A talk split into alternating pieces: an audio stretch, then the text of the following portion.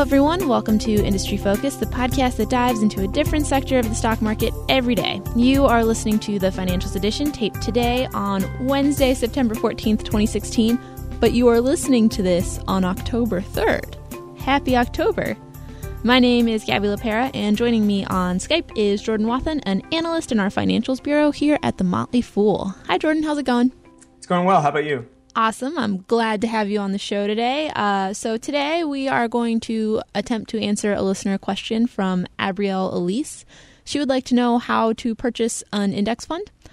Um, and there's a lot, I guess, that could potentially go into that. Uh, I decided to make it enough to, to have an entire show.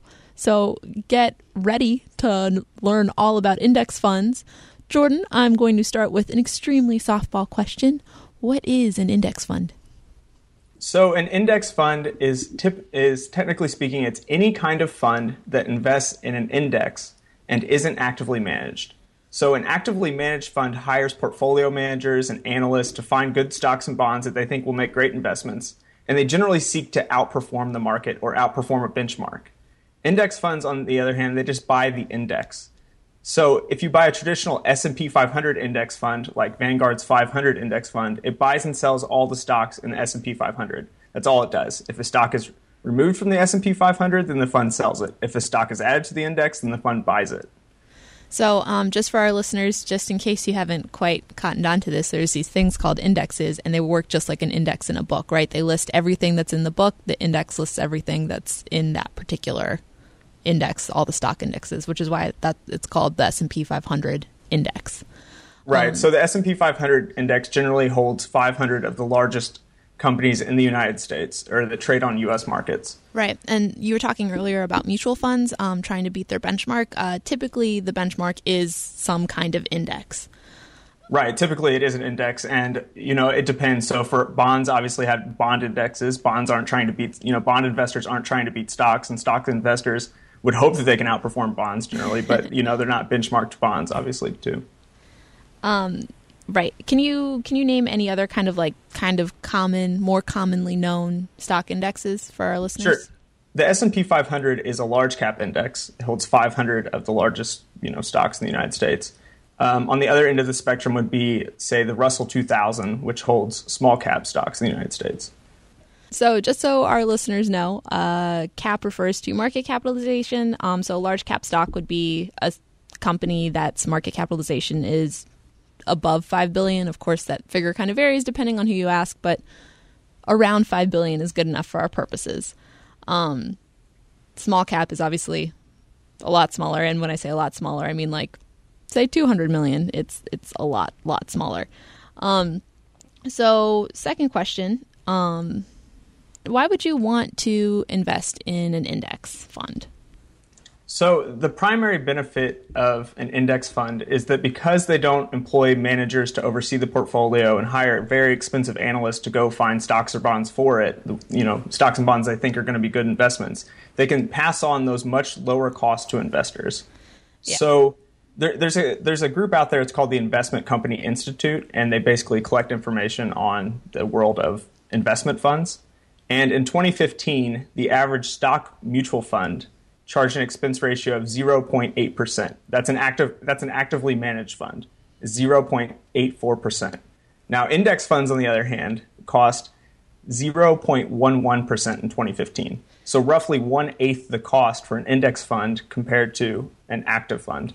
That's that's a huge amount. Um, I realize that when you're talking about anything that's preceded by zero point something, um, it doesn't seem like it would make a huge difference. But if you spread that uh, that out, that amount out over time, you're losing a lot of money in fees. right. So it, that's a good way. I, I hate when people put it. I, I just did it, but I hate when people put it in perspective of you know the amount of assets under management put it into consideration of uh, you know say the average return over time. Let's say the s&p 500's average return might be 8% we'll just go with that figure. So if you pay 0.8%, you're basically giving up one tenth of your return, right? And if you pay 0.1%, you're giving up I don't know what is that like 1.25 percent of your return. I mean, it's just astronomical difference. It's huge. Um, so it's really important to look at expense ratios, which is something that we'll actually get to in a little bit. Um, and you, you, I think that we've kind of touched on this, but um, an index fund can be um, a mutual fund or an exchange traded fund um, because it's literally any fund that tracks an index. So it just kind of depends on how you're buying it, I guess. Um, but uh, we'll we'll get a little bit more into that because it kind of gets into the costs. Um, so the other reason that you might want to have an index fund is maybe you don't have a lot of time to pay a lot of attention to the stock market, but you would like your money to still continue growing. Um, so you can just put your money into an index fund um, and let it grow passively, and it's a lot better. It's generally a much better place to keep your money um, and have it continue growing than a savings account because at least it'll keep pace with inflation and perhaps exceed it a little bit if it's if it's doing what it's supposed to do. Um, so basically, that that sums up to passive investing is fun if you don't have a lot of time. Um, the other right. the other thing that's really good about index funds is diversification. Right. So diversification is probably you know after costs and basically being a passive investor, it's it's one of the biggest benefits. So just to use an example, there's an index out there and it's very popular. It's called the Total Stock Market Index, and it basically tracks every single stock in the United States that's you know of practical size to actually own. So Vanguard's Total Stock Market Index for the United States it holds more than 3,600 stocks, which is just extreme diversification. The only stocks that it voids are stocks with market caps or market values of less than $10 million, which are really just stocks that are honestly too small for the fund to even hold or buy, buy and sell out of.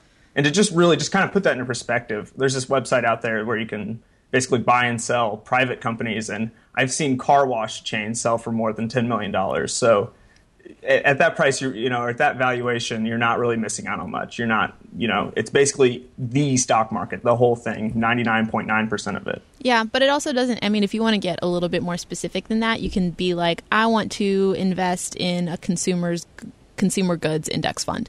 And it's an index fund that tracks consumer goods companies.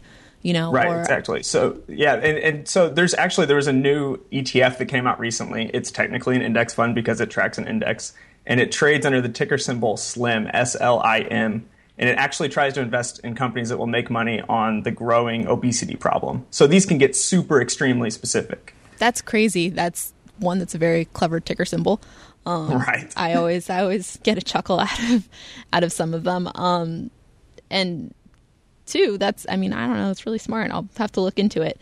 So basically, diversification it's it's the opposite of having all your eggs in one hand basket. You have basically a hand basket for every egg you've ever bought in your entire life, um, which you know keeps them all gently padded and safe. Um, of course, diversification. Moving on to our next topic, uh, can be a disadvantage. Um, in that, for example, say that you bought Apple in like 1990 when it was still really, really cheap. Right now, you would have a lot of money. But if you invested in an index fund that Apple was a component of in 1996, you'd still have more money than when you started, but you wouldn't have as great of a return as you would have with solely having just invested in the index fund than you would have if you just invested in Apple. Right. So, and some people call that diworsification, just as kind of a play on uh, diversification. Oh, but you know, if you think about the legendary investors of the world, think about Warren Buffett. He wouldn't be anybody today if you made him go buy a thousand stocks. Right. No one would even know his name if he had if he had to at any given time own one thousand stocks. Not that his you know returns wouldn't have been good or you know bad, but Warren Buffett made a fortune because he was super concentrated into his best ideas which if you buy an index fund by definition you're almost rarely if ever you know super invested in just one or two or three or ten companies. Right. So while diversification insulates you from a market going or a company going completely broke because there's so many other companies that are doing fine in the index it also insulates you from making like mega profits that you could if you picked one stock in particular. And just for reference i think warren buffett has around 50ish stocks in his portfolio right now. Um, which is not a lot, especially considering he has an entire investing team figuring out like what to buy. You know, like he could right, especially considering his big four makeup. You know, probably I, I don't know the percentage offhand, but it's a very significant percentage of that amount. Yeah, yeah. Um, So the other thing that we talked about that we touched on earlier are fees. Um, and this is something that you kind of just have to take into account when you're buying an index fund. Um, so the other thing that you need to keep in mind when you're buying index funds, at least as an ETF, is that you are probably going to have to pay a commission. Right. So, and, and really, this goes for any fund, whether it's an exchange traded fund or even a mutual, you know, a mutual fund and a mutual index fund is that you will probably have to pay a commission. Um, some companies offer commission free trades, or some brokerage houses do, but in general, those tend to be the higher expense ratio funds. So be careful with that. Be careful with that, just as a general rule. But yeah, especially with exchange traded funds, because exchange traded funds are bought and sold like stocks on the stock market. You know, you have to pay a commission just as you would if you bought and sold, you know, shares of Apple, for example. Yeah. Um, and the final disadvantage related to diversification, I guess, is that you are never going to outperform the market. Like by definition, you can only do as well as the market does. Which, lucky for you, the market has been like historically has always risen over time, even if there's some giant dips in the intermediate, like in the in the short term. But I mean, you're never, like we said, going to get a huge winner of a stock by investing in an index fund, which means you'll never have the satisfaction of rubbing it in your boss's face when your stock picks outperform his. Well, and that's not such a bad thing either. Too, it's just not the you know we don't want to scare people away from this. I mean, really, the average active stock picker isn't going to beat the market anyway after cost. So that is you know, super true. Take that into consideration. Yeah. Um. In fact, the average mutual fund is also not able to. The actively managed mutual fund is also not able to beat an index fund. Right, um, exactly. So if Harvard MBAs can't do it, then you know, I mean, you can't be too upset about it. I guess. Exactly. I think it's something like only 20% of mutual funds outperform their benchmarks. I think some like something absurd like 80% do not. So mm-hmm. keep that in mind. Um, so let's get to the nitty gritty of actually buying one. Um, there are fees involved in buying an index fund. Um, we mentioned the commission if you're buying an ETF, but that's the same as if you're buying any other stock. Um, there's also purchase and redemption fees. Can you get a little bit into into those for me, Jordan?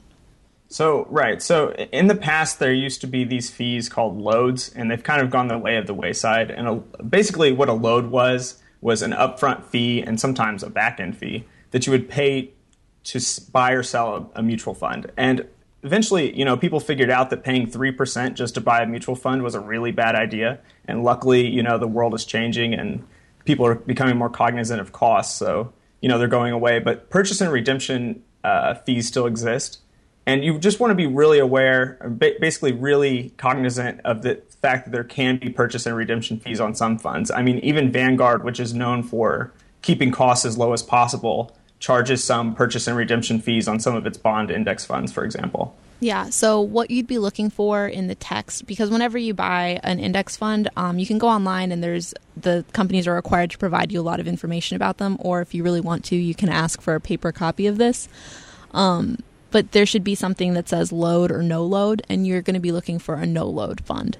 Right. And then, but even no load funds can have purchase and redemption fees. So, and those will also be listed as well. Right. Um, so make sure to look at that. And then the other thing that we touched on earlier is um, expense ratios. If you happen to be buying um, through, uh, uh, if you happen to be buying it as a mutual fund instead of as an ETF, um, you want to see how much the expense ratio is. I mean, it right. still matters for the ETF, but a little, a little bit less, I guess. right. Um, so yeah, and basically what that does, just to give an explanation, the expense ratio is the cost of holding that fund over a year divided by how much you've invested in.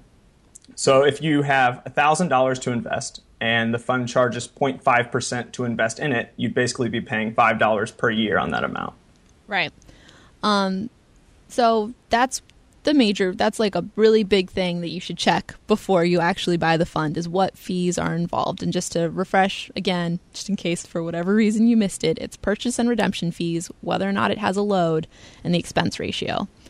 So the other thing that you want to look at is what are they actually invested in, right? Like, are you interested in invest in investing in the S and P 500? Or are you interested in investing in utilities?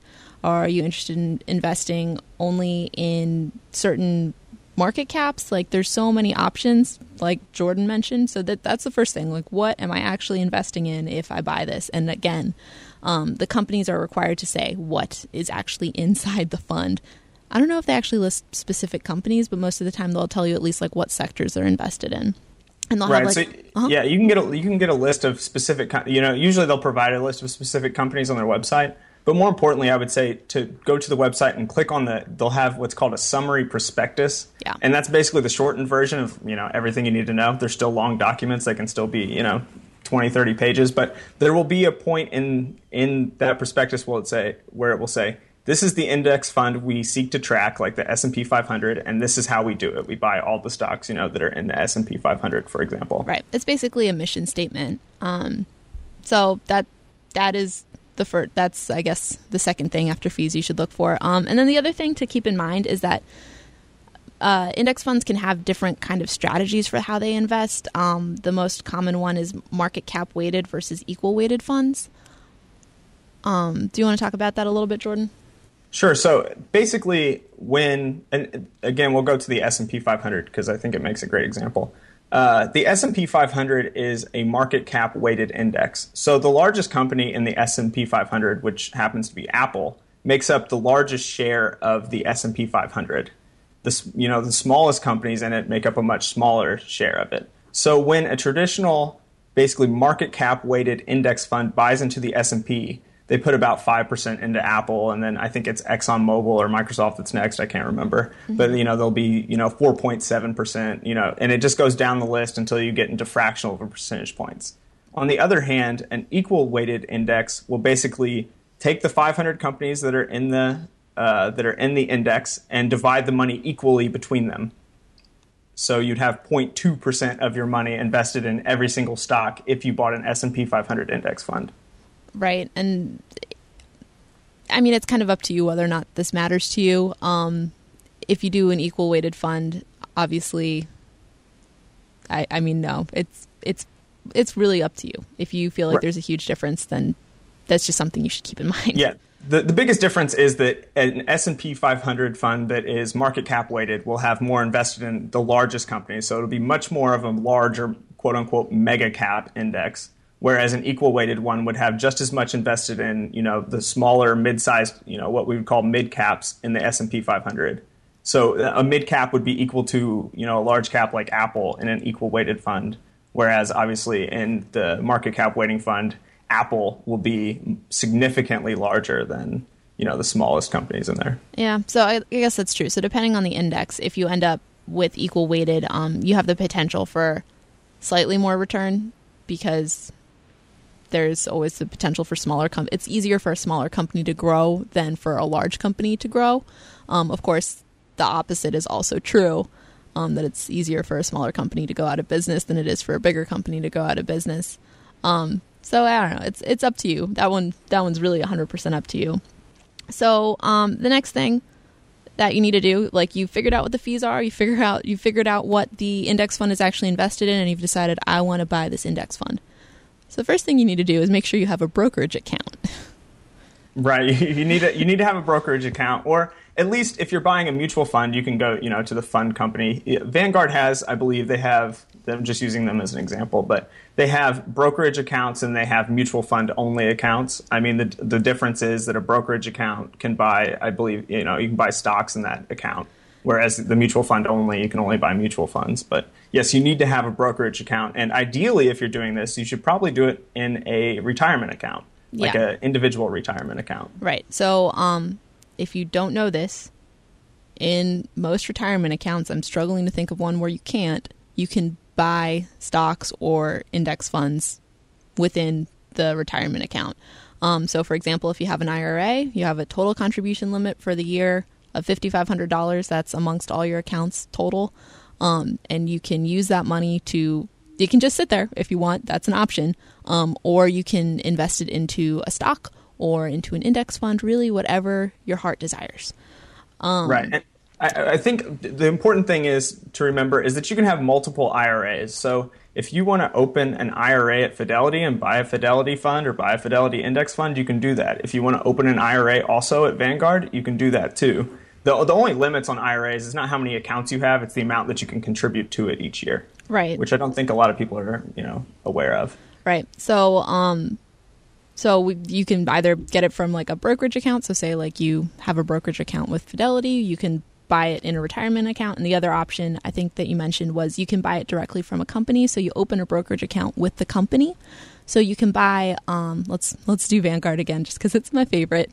Um, and I I don't. We'll cover that I I'm not advocating that you buy it just because it's my favorite later.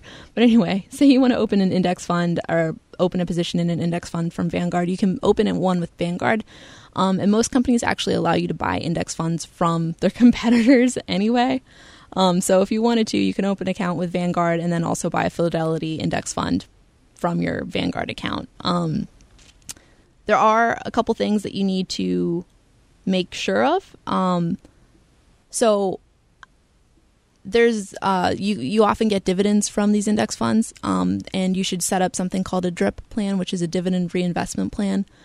Um, and you want I prefer having my dividends automatically reinvested. So instead of getting a check every month, I just have that automatically reinvesting um, into into the the fund, and you can get a fractional share. Um, but the one thing you really want to make sure with that is that you don't pay a commission every time the dividend gets reinvested. Right, because it, let's just to give an example, the S and P 500, I think the yield on it right now is somewhere around two percent. So if you invest, say, five thousand dollars into an S and P 500 fund, you will have dividend distributions probably of about one hundred dollars over the next year. And to reinvest that and pay a ten percent commission on it is just, or a ten dollar commission on it is just insane. You know, that's that's ten percent off the top. You know, it really adds up over time. So that's why I would recommend for just the average person, and I hate saying this just because, you know, financial advice is so individual, but the average person is probably better off in an index mutual fund versus an exchange traded fund because mutual funds generally have no or low commissions compared to ETFs. Yeah, um, and if you are wondering whether or not your fund charges you every a commission every time you uh, use your drip, um, you just need to check the paperwork. They are legally required to disclose all of this to you. Um, in terms of actually how to purchase one step by step, um, it's difficult to say because everyone's brokerage accounts look different. Um, but there should somewhere be a box um, that lets you type in a ticker um, and a button somewhere that says buy.